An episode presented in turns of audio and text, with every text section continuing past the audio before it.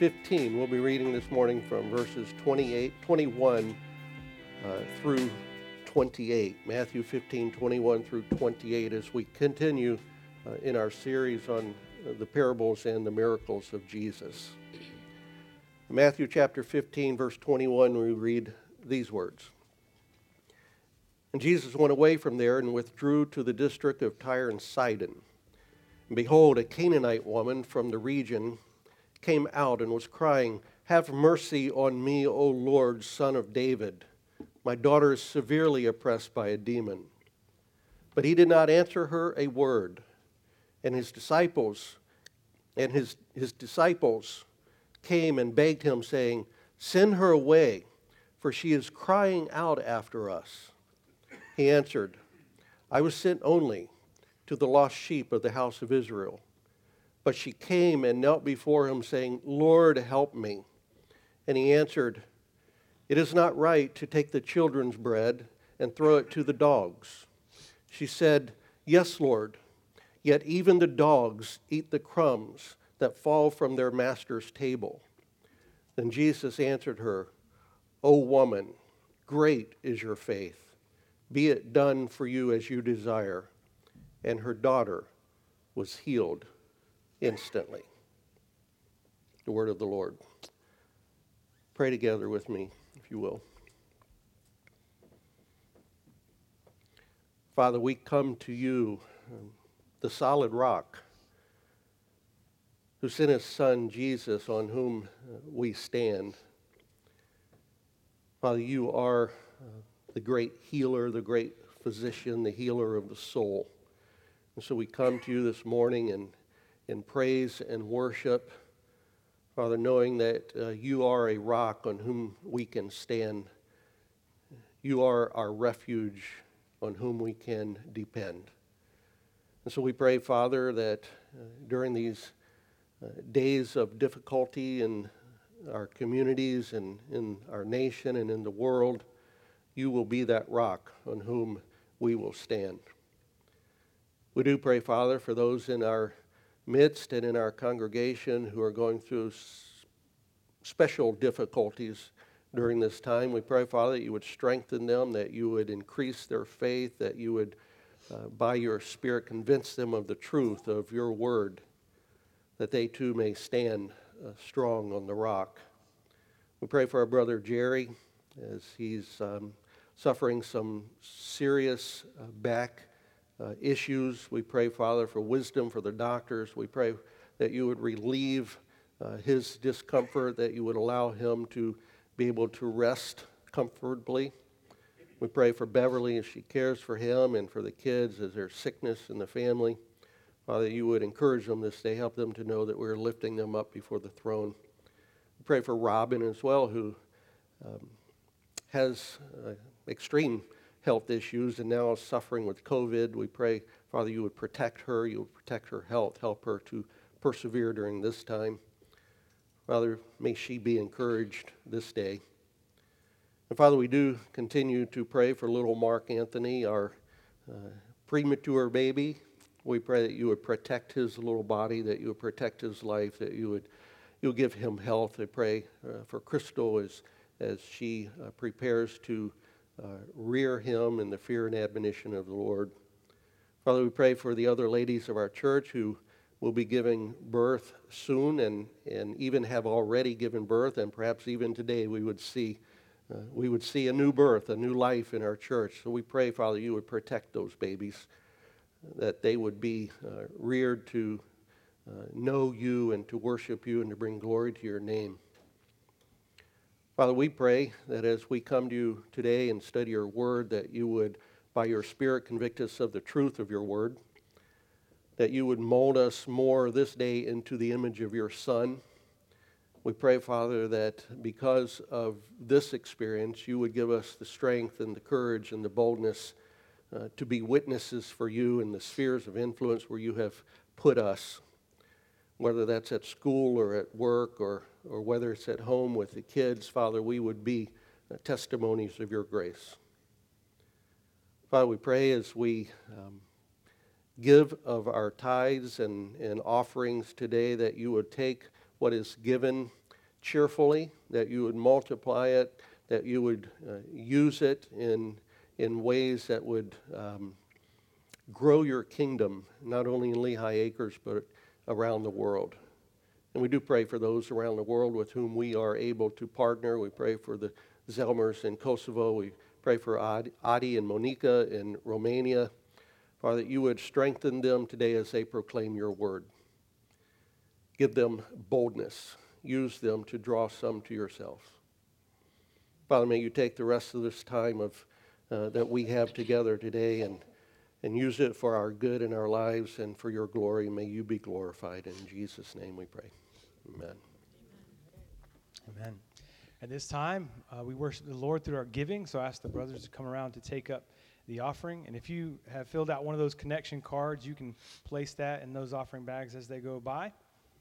And um, we also use this time to ask the Lord to prepare our hearts uh, to receive the word that will be preached today.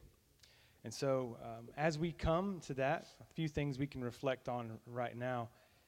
You know, when we, when we look into what Christ has done, we recognize what Christ has done, we're going to celebrate part of this around the table today. Christ gave himself as a sacrifice for us and for our sins, as the priest of a new covenant. And because of what he has done, and because of our union with him, he's called us as a royal priesthood. And so we serve the Lord in a new way because of what Christ has done as a priesthood of believers. Part of that priesthood that we're called, to, part of that work of this priesthood is, is proclaiming the truth of God together, to each other, with each other. And one of those words we use for that is a confession, right? A confession. Historically, the church has made many confessions of truth. And this next song we're going to sing is based on a very historic confession, which is the Apostles' Creed. So as we sing this together, remember that we are, we are joining in the chorus of a royal priesthood, singing and proclaiming the truth of our great high priest, Jesus. Amen? Amen. Let's stand together and sing.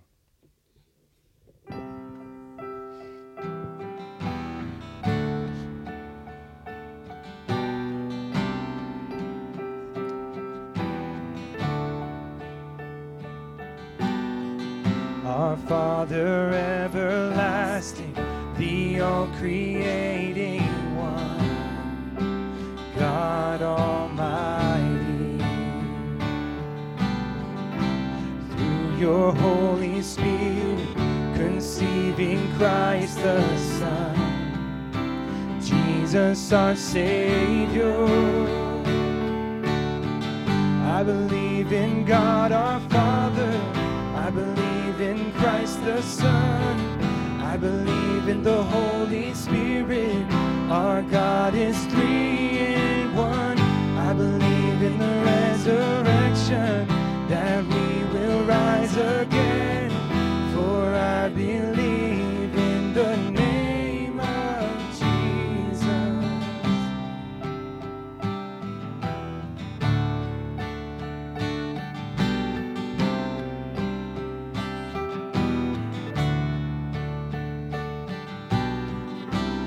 judge and our defender suffered and crucified. Forgiveness is in you. Descended into darkness, you rose in glorious light. Forever seated high. I believe in God our Father. I believe the Holy Spirit. Our God is three in one. I believe in the resurrection that we will rise again. For I believe in the name of Jesus. I believe in life eternal. I believe in the virgin birth. I believe in the saints' communion in your holy church. I believe in the resurrection when Jesus comes again. For I believe in the name of Jesus. Amen. Amen. Please be seated.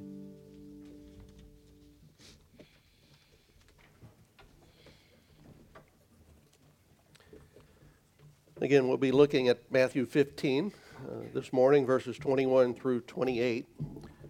And today we come to the uh, 22nd of the 37 miracles of Jesus' earthly ministry. Uh, that means simply that we're getting closer to the cross with each miracle. And this miracle comes on the heels of the miracle we looked at last, last week, um, the feeding of the 5,000. You may say, well, why is that important? Well, as in real estate, three things are important location, location, location. In Bible study, three things are important context, context, context. And if we just take a story out of the out of context, then we could possibly very easily miss the lesson that, that the Lord has for us in that story. So we ask questions like why did Jesus do things that he does in this story? Why does Jesus say the things that he does in this story? And that question is especially important for this miracle. Last week with the 5,000, we said that um, arguably that's the most important um, miracle in, in the Bible or in Jesus' life. And we said that for two reasons. One reason is because all four Gospels contain that miracle, and it's the only one that all four Gospels uh, contain. But we also said that it was a it was a beginning. It was a transitional point for Jesus in his ministry, going from the public ministry to a private teaching ministry of, of the disciples. Even though all the the miracles obviously are done in public, there's a, there seems to be a, a purpose now of uh, intentional teaching of the disciples as they come to the end of his uh, miracle ministry. Today's miracle, if that, if yet last week's was arguably the most important, this is arguably the most controversial of all of the miracles. If we read this, just a surface reading of this miracle, just read it on its face, it, it seems that we meet an unfamiliar Jesus, a Jesus who uh, doesn't quite show the compassion that we're used to him showing, a, a Jesus who's not so uh, gentle and meek as we normally think of him.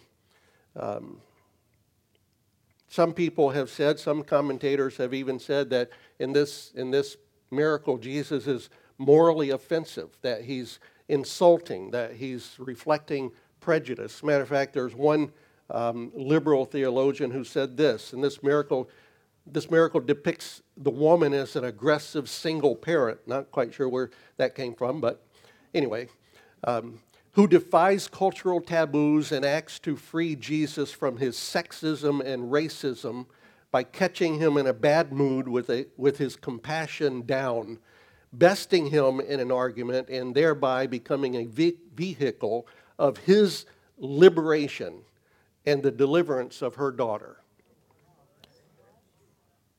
Now that I have your attention, let's look at this miracle. I, you know, I would not want to be that person on the day of judgment when he stands before and sees Jesus face to face. Let, us look at this miracle. I've, I've entitled this uh, Faith That Moves the Heart of God, and I think there could be even a subtitle under here and reaches the world for Christ. Um, we have sung about faith, we have looked at faith. Um, I'm just going to give you the conclusion, and then we'll attempt to prove it uh, as, as we go on. So, what we're going to see today when we look at this faith that moves the heart of God is, is this and this is the main idea. Reaching the world for Christ requires us to be men and women of great faith. Reaching the world for world with the gospel. It requires us to be men and women of great faith. Now, questions immediately pop into your mind. Um, what, what do I have to do with reaching the world with the gospel? What, you know, I have enough problems with my, my own life and taking care of my family and paying the bills. And you know, I don't really have time to think about reaching the world with the gospel. The other question is what is great faith? How do we, what is it? What does it look like? And so we're going to look at those questions. We're going to look really just at, at two things. The first is that Jesus has a heart for the nations, and, and so should we. That's the first thing. And the second thing we're going to look at is that God's global plan is accomplished through people of great faith. God's local global plan is accomplished through people of great faith. So let's look at those two things in, in the time we have, and and um, then we will gather together around the table and remember the Lord's um, sacrifice for us. First of all, reaching the world for Christ requires us, um, or Jesus has a heart for the nations, so we should too. God has a global plan. And I think if we look at Jesus' life, we, we see that. That Jesus came to seek, to serve, and to save people from all nations. We see that throughout Scripture. And so let's just begin looking at, at verse 21 and see how that plays out in, in these verses. And Jesus went away from there and withdrew to district of Tyre and Sidon. First of all, Jesus drew away from, from where? From, from, from there. Where is, where is there? Um, we oftentimes easily skip through verses like this. Jesus went away and went to some, some place else. But in this particular uh, miracle, I think if we do that, we, we really miss something that's very important. We lose the contextual uh, situation that is happening. Where is Jesus going away from? Where is that there? Well, you remember last week we looked at uh, Matthew, we looked at chapter back, Matthew 14, verse 13 says, Now when Jesus heard this, he withdrew from there. Where's that there? And, and what did he hear? And we said it was in verse 1 of chapter 14. He heard about Herod the Tetrarch, that he was uh, wanting to have a conversation with Jesus, and he rehearsed the death of John the Baptist. And, and so he went from there to the northeast side of the Sea of Galilee, where he performed the miracle of the 5,000. So he went from there, and then he left from there. You, you remember the story? Um, um, he, he, he feeds the 5,000 there, and then uh, he goes up to pray by himself. The disciples leave, and later he comes walking by the boat where Peter is, and Peter asks him, You know, let me come out on the boat. And, and, and after all of that, they came back on the what, northwestern side of Lake Galilee in the uh, area of Gennesaret. We see that in chapter 14, verse 35. And when they had crossed over, they came to the land of Gennesaret. So they're back on the, on the west side um, of the lake of, or the Sea of Galilee, or it's really, it's really a lake. He was probably there for a period of time because the beginning of chapter 15, there's some scribes and Pharisees who came to Jesus, not to get to know him, but to look for evidence. And he spent some time uh, with them. He spent some time with them, and, and conflict comes up. In chapter 15, verse, verse 7, he calls them hypocrites. Why? Because they had asked him, Why your disciples, um, why do they not pay attention to the traditions of the elders? And he said, Well, actually, it's you who do that because you're saying to your parents, uh, what would have come to you is going to God. You're not even giving to your parents. You're not even honoring your parents. You're stealing from your parents by saying what would have been theirs is going to God, which is really going to the, the Pharisees. And he calls them hypocrites. But then in verse 10, he says, and he called the people. He's, this is a public denunciation now. He's going to call all the people and talk about these Pharisees and scribes, and he's going to talk about the heart. And he's going to say it's not what goes in a man that's important, because what goes in a man is going to come out of man. I just love Jesus' earthly illustrations. Um, it's not important what comes in because that's going to be expelled, but it's what important is coming out. The heart is what is important in a man. And so we see all of these things happening. Jesus is rejected by his own people in Nazareth. A prophet is never accepted in his own, in his own town, among his own people. There's a rejection of Jesus. Then there's a murder of John the Baptist, which happened a few months ago, but it's rehearsed here. And Herod the Tetrarch comes on the scene. He feeds the 5,000. The crowd wants to take him by force and make him king. Why? Because they wanted free food and, and free health care. The disciples, you remember, had come back from a mission trip. Jesus had sent them to the, not to the Gentiles, but to the Jews. And they had come back. There's not been time to debrief. They were interrupted by the 5,000, and now they withdraw one more time. Still no debrief with Jesus, so the disciples are obviously looking forward to this, and they're going to a destination. A, it's probably the last time they'll be, well, close to the last time, he'll be out of Israel before his death. After this, he will begin making the trip to, to Judea and to Jerusalem, a period about six to eight months the, this trip they're on has been estimated, if they go to Tyre and Sidon and around, to take about uh, four months. So at the end of this time, he's going to be at about six months before the crucifixion. And so there are things that he needs to tell the disciples. So he leaves, he leaves Lake Gal- the Sea of Galilee, the lake, and he goes to where? He goes to Tyre and Sidon. What's significant about Tyre and Sidon? They're Gentile cities. It's along the Mediterranean coast. If you think of Israel, the west side is, is all Mediterranean. And if you go to the east side, the Sea of Galilee there, he's going to the coast. And not only going to the coast, he's going out of Israel. He's going out of Israel to these cities, Tyre and Sidon, Gentile cities. Not in Israel. The crowds are not likely to follow him there.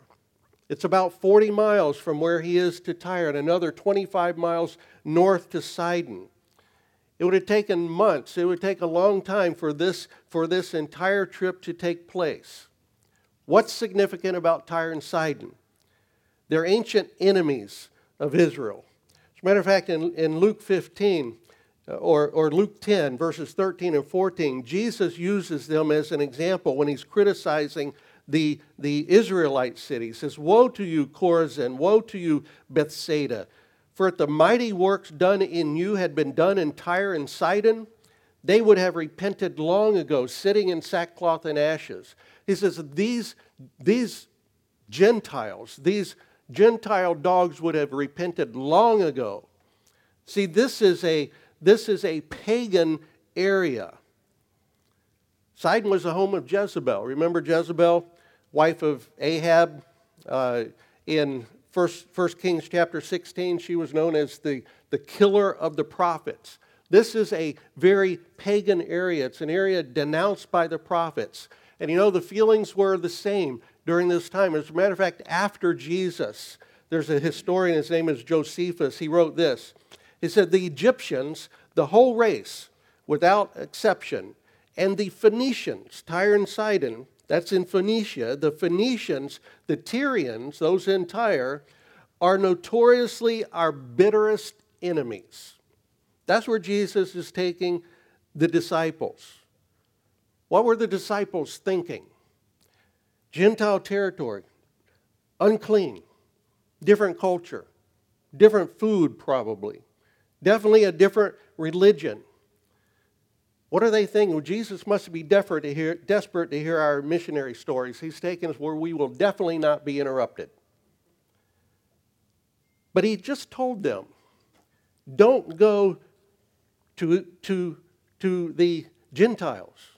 Don't go anywhere near the Gentiles. When he sent them on the mission trip and, and enter the enter only towns of Israelites, only towns of, of Judea and Samaria, and even Samaria. You, you know, you don't want to go there because they're half breeds. But he says, Go only to the lost house of Israel. That doesn't mean there are lost, and he was talking about lost, find the lost ones of Israel. He's, he's talking about the whole nation, the lost nation of Israel. And now he's telling us to go to some place where Israel is not. Now, the reason for this is not stated specifically, but I do not think that it's a stretch to say that one reason for being in Gentile territory is to prepare his disciples for their future ministry after his resurrection. Jesus will soon be crucified. The disciples after that will be hiding, waiting for waiting for the Roman soldiers to come and take them next. And what is Jesus going to do? What is he going to tell them in Matthew 28? He's going to say, Go and make disciples of all nations. In Acts chapter 1, before he ascends, he's going to say, You will be my witnesses in Jerusalem, Judea, Samaria, and to the ends of the earth. And if you look at their lives, many of these disciples spend the rest of their lives after the resurrection outside of their Jewish homeland.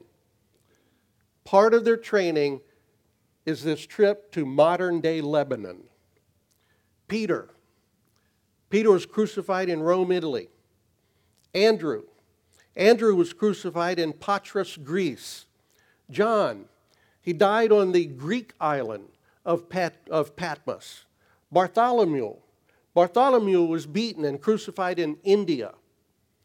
Thomas was speared in Mylapore, India. Matthew, the tax collector, was martyred in Ethiopia. You're not in Kansas anymore, Toto. And we're told that when, they, when Jesus took them there, they stayed in a house, probably a Gentile home. And I believe because to reach the world, they needed to see people with the eyes of Jesus. They need to see people and they need to see the nations as Jesus sees them.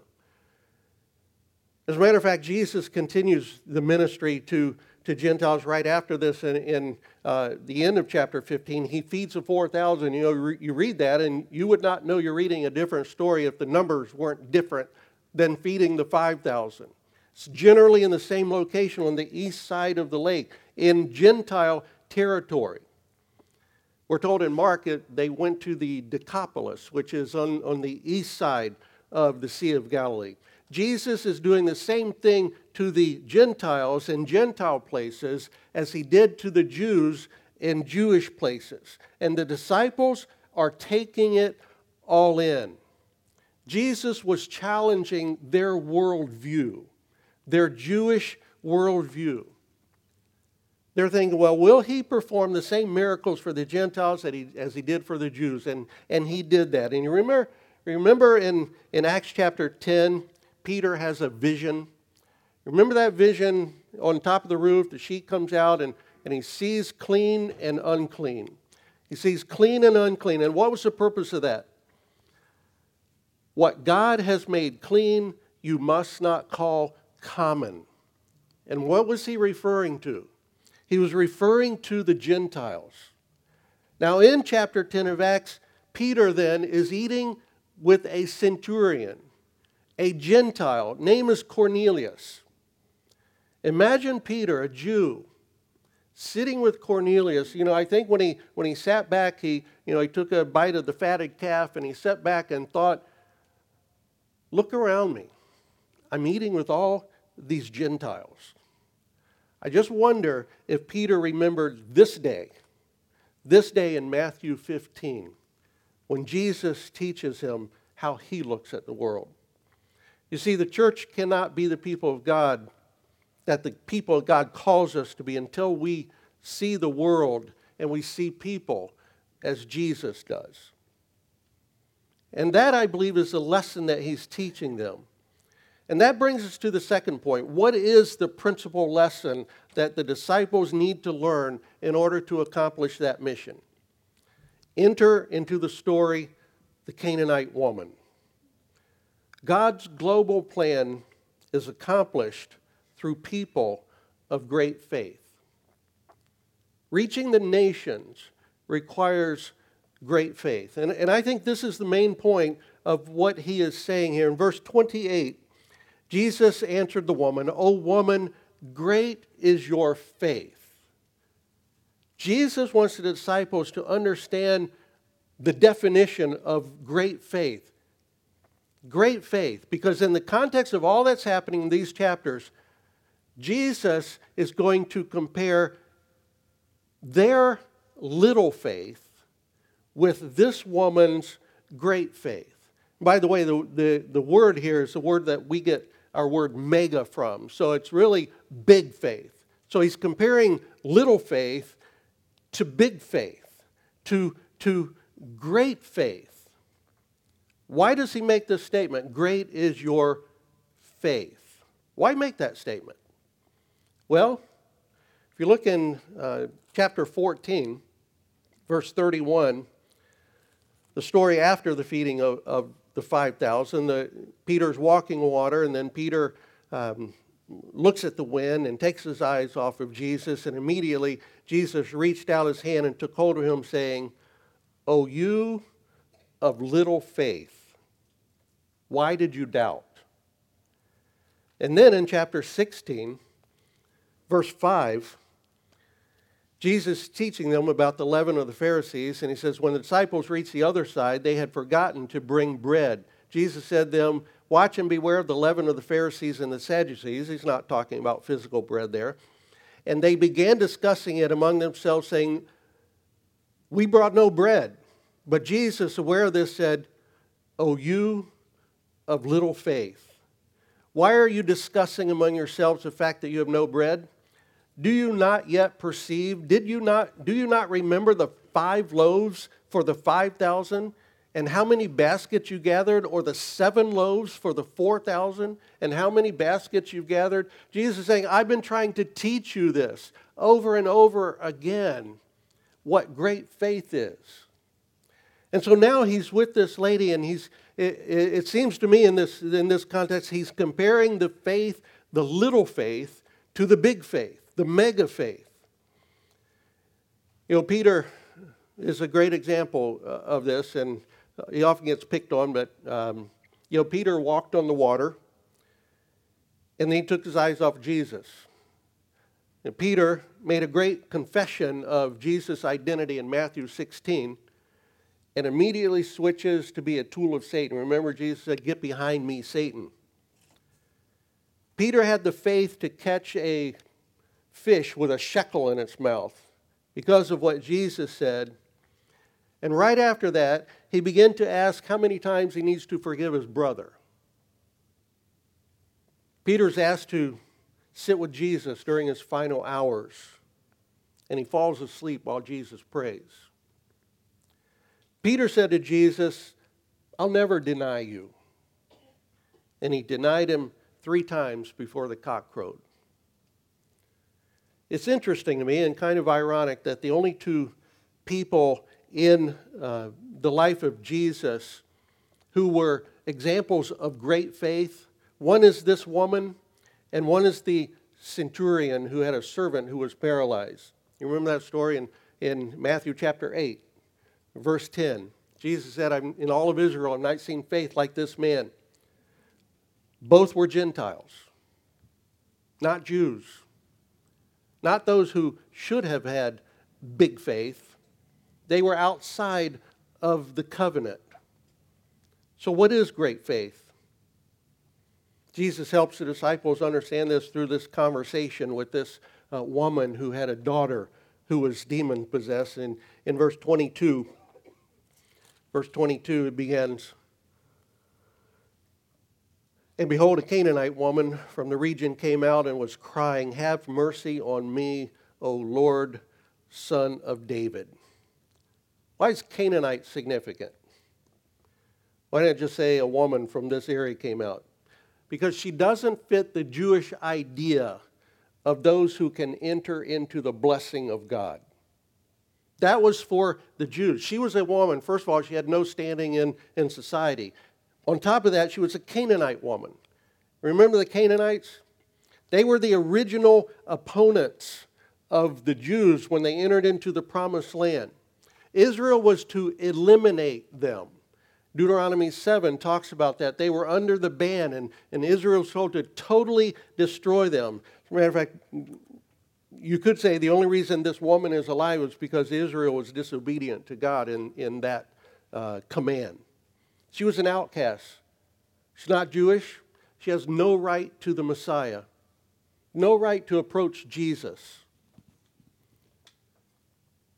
And yet she comes to him Have mercy on me, O Lord, son of David. She had her own gods. She was from that area. She knew the Phoenician gods. As a matter of fact, there's, their uh, temple was located just three miles northwest of Sidon. It was to the god of healing. Obviously, she had been disappointed by those gods. Those gods could not heal her daughter. and she calls upon Jesus. We don't know what she knew about Jesus, but Jesus had been there before, and she, she may have seen the healings and the miracles that she had done. She put her faith in him. She comes to Jesus. She calls him Lord three times. And in verse 23, it says Jesus did not answer her. You know, nowhere else does Jesus ignore someone who has come to help. If we just read that like that, it seems a little insensitive, doesn't it? He's sensitive to the parents of sick, sick parents or, or parents who have sick children. He's sensitive to them, dying children. Shows compassion to Gentiles. Remember the, the demonized man in the, in the, in the um, graveyard? The centurion with the dying daughter, even, even worse. He was compassionate to the Samaritan woman. The Jews would have hated her more than they hated Gentiles. And he was compassionate to those, but he says nothing. He says nothing to her. Didn't answer her. What's going on? Well, I think there are three possibilities. One, I think we would reject right off that Jesus is conflicted in his heart through between compassion for this woman and, and going to the house of Israel first. Jesus has always been compassionate even to other Gentile encounters, so we can reject that. Jesus is not in conflict here. He's not having a, a conscience crisis. What's going on? Well, I think the lesson we can learn here is that when we know someone well and, and it seems like they're saying something or acting in a way that's not like them, we need to not first criticize them or condemn them, but give them the benefit of the doubt especially when it's Jesus who is perfect. We need to give him the benefit. I think he's doing one of two things and, and maybe both. That Jesus is pushing this woman to full faith. I think that's at least part of what's going on. Jesus is tired of the little faith, the, the, the shallow faith that he has talked about in, in the parable of the, of the soils. You know, Matthew 7 14 says, For the gate is narrow and the way is hard that leads to life, and those who find it are few. There's a sense that Jesus is, is pushing her. He's pushing her to, to greater faith. Remember, this is going to be a, an object lesson for the disciples. And perhaps we need, we need a lesson here. Perhaps it, you know, the, the churches in America, we were talking about this in the Bible study hour, that, that there's an easy believism, there's an easy way to faith, that you just walk, walk the aisle and say a prayer and, and you're in, no matter what your life looks like. And maybe we can learn some things from this. You know, there are lots of people in churches today who are fooling others on Sunday and revealing themselves on Monday. Maybe faith shouldn't be so easy, and Jesus is at least pushing her, pushing her in her faith. But I think another thing he's doing, I think he's mirroring the thoughts of the disciples that he's, he's holding up a mirror to them and saying, This is, this is what you think. The disciples had prejudice. Jesus belonged to the Jews. Racial prejudice. Object lesson. You need to check those at the door. He would show them great faith through this woman and compare it to their little faith. Great faith is a relative term, by the way, and, and this is key in, in this passage, I think. That her faith was great. Why? Not because she had a full theological foundation, but because she had no knowledge. She knew only one thing. She knew Jesus could heal her daughter. And she put her faith in Jesus. You see, great faith, she had no covenant, she had no law, she had no scripture. She was a pagan. So her faith was great, not because of all the advantages she had, but because of all the disadvantages that she had. The disciples should have had great faith because they knew so much more. They had walked with Jesus, they had all the parables, they had all the miracles, they had been with him for all of them. And I think this is the key to what Jesus wants to teach the disciples that if they're going to persevere through persecution when it gets difficult, if they're going to reach the lost in, in pagan nations, if they're going to understand the demands of the gospel, they need to live in accordance with the teachings of Jesus that he had given to them. To whom much is given, much is expected. They need big faith. In verse 23, the disciples, it's almost like Jesus is silent. He's still in control, but he's silent, almost like he's waiting for the disciples to, to speak, and, and they bite. Send her away. Send her away. She's distracted. She keeps yelling this, and she, she's going to ruin our retreat.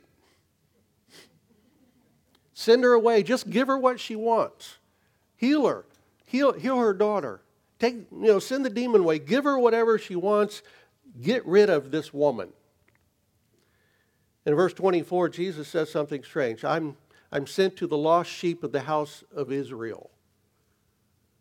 We read that and we think, hmm, what a terrible thing to say to this woman. Why say that? Isn't, isn't that cruel? But Jesus never closes the door on this woman. He pushes her. He never closes the door to faith. He gives an object lesson to the disciples. It's this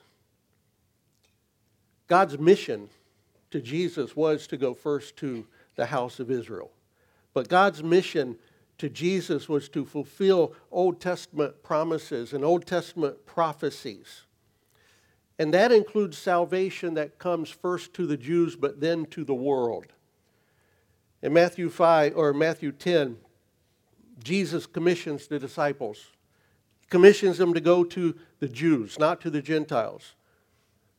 To the Samaritan woman, he said that salvation comes through the Jews. But it's ironic to me that the mission to the world would lead to the cross. That the rejection of the Jews of the Messiah, the killing, the murder of the Messiah, was the vehicle to open the gospel to the Gentiles. It wasn't that they accepted the Messiah, they killed the Messiah. And at the cross, the gospel was open to the Gentiles.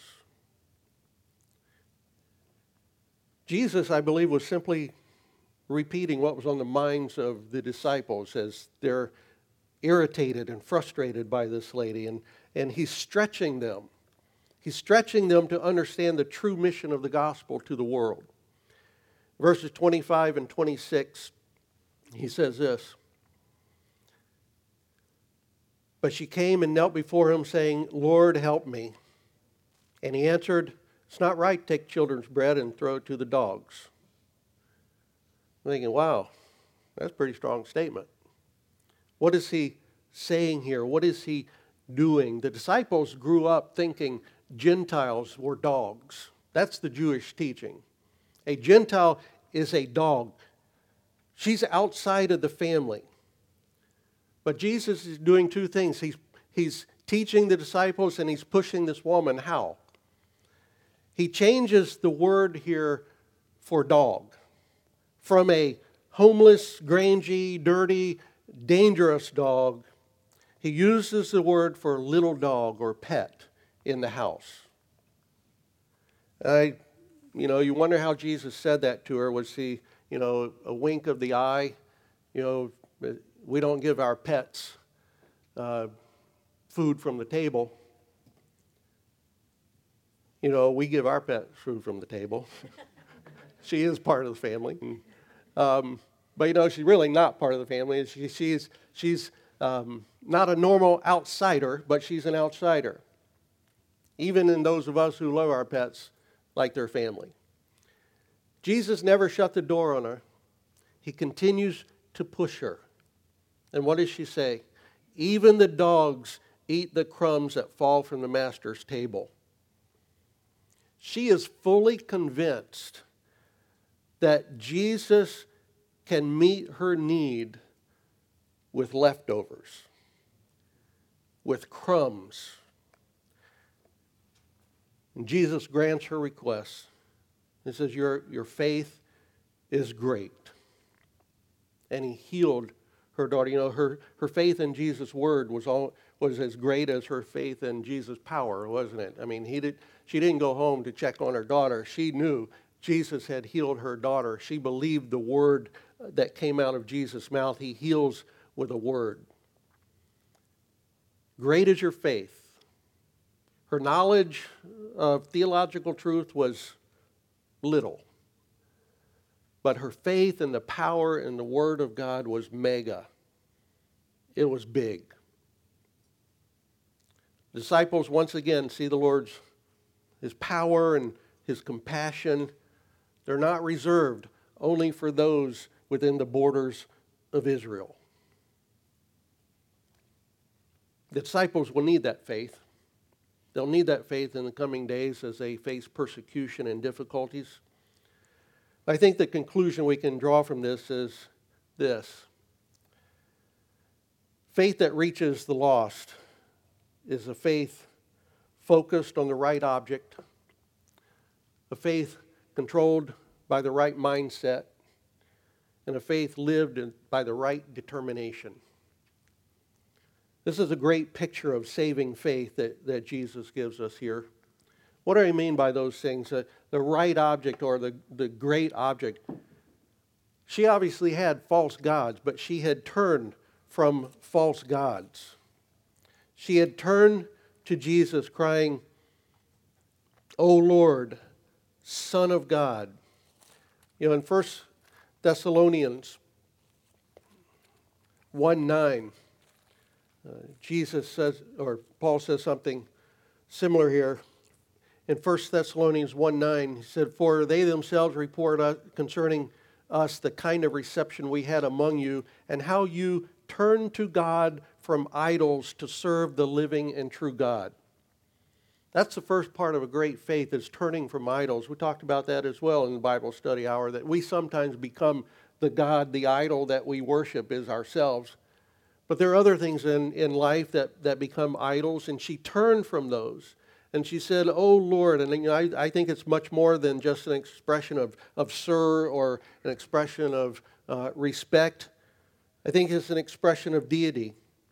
She had seen exorcisms, and Jesus said in, in Matthew 12 28 that if he casts out demons in the name of the Lord, that the kingdom has come among you this day.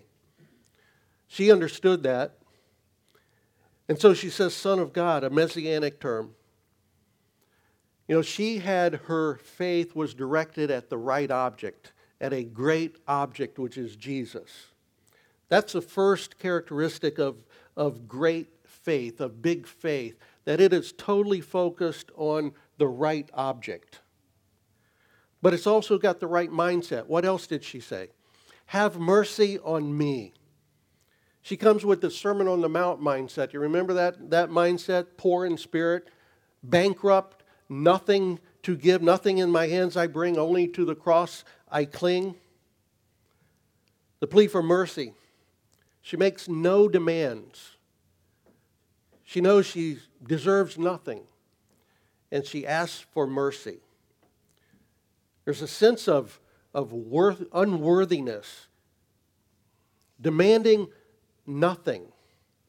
How often do we tell God what we deserve? You know, I heard a, we were traveling one time and we had the radio on there, so it's old, I think it was a bluegrass station, and we were probably with Gloria and Gary uh, with that. But I remember this song, the song came on, it was called Tell Them What You Want. Tell them what you want. You want a Cadillac? Tell them what you want. That was actually in the song. How often do we tell him what we want and what we deserve? She knew she deserved nothing. And what we really deserve, if we want to talk about what we deserve, is hell.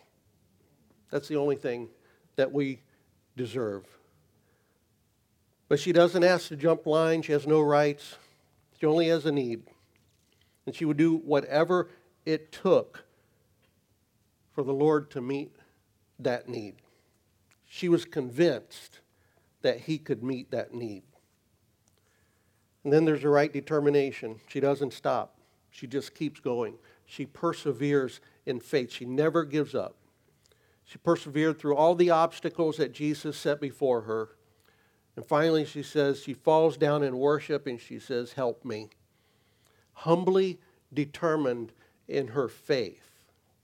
No doubt. You know, I doubt. I, we all strive for this perfect faith, but we all doubt. We all have health issues and, and we doubt, or we have financial issues and, and we doubt, and, and the doubt leads to anxiety and, and a, a lack of faith. Is that our faith, or is, is Jesus the only one who can meet our needs? Is He the only one who can get us through those financial and health and, and anxiety issues? Complete dependence, total lack of pride. Our faith, like the disciples, can be put to shame by this outcast who comes to Christ. If you don't know Christ, I pray that He will give you that kind of faith, that you'll trust Him as the object of your faith. You'll come undeservedly to Him, and you will determine that you will continue in that faith for the rest of your life. And if you are a believer, but you're not seeing that faith, that big faith, or you're not uh, displaying that great faith, as we come to the table this morning, we need to pray these words. Have mercy on me, O Lord, Son of David. Lord, help me. Help me to refocus on the right object. Help me to return to the right mindset. Help me to regain the right determination to persevere in faith. No demands. Whatever comes in life, living for Jesus. What about the world? We need to see that great faith, and the world needs to see that great faith in us. And the world lives in Lehigh Acres. I don't know if you notice that, but just look around the room. God has brought the world to our door. The question is, how will we respond? Focus on Christ get in His Word, get to know Him, understand our sinfulness, pursue righteousness, flee temptation, never give up. Look to the reward that is being kept for us in heaven. That is a big faith.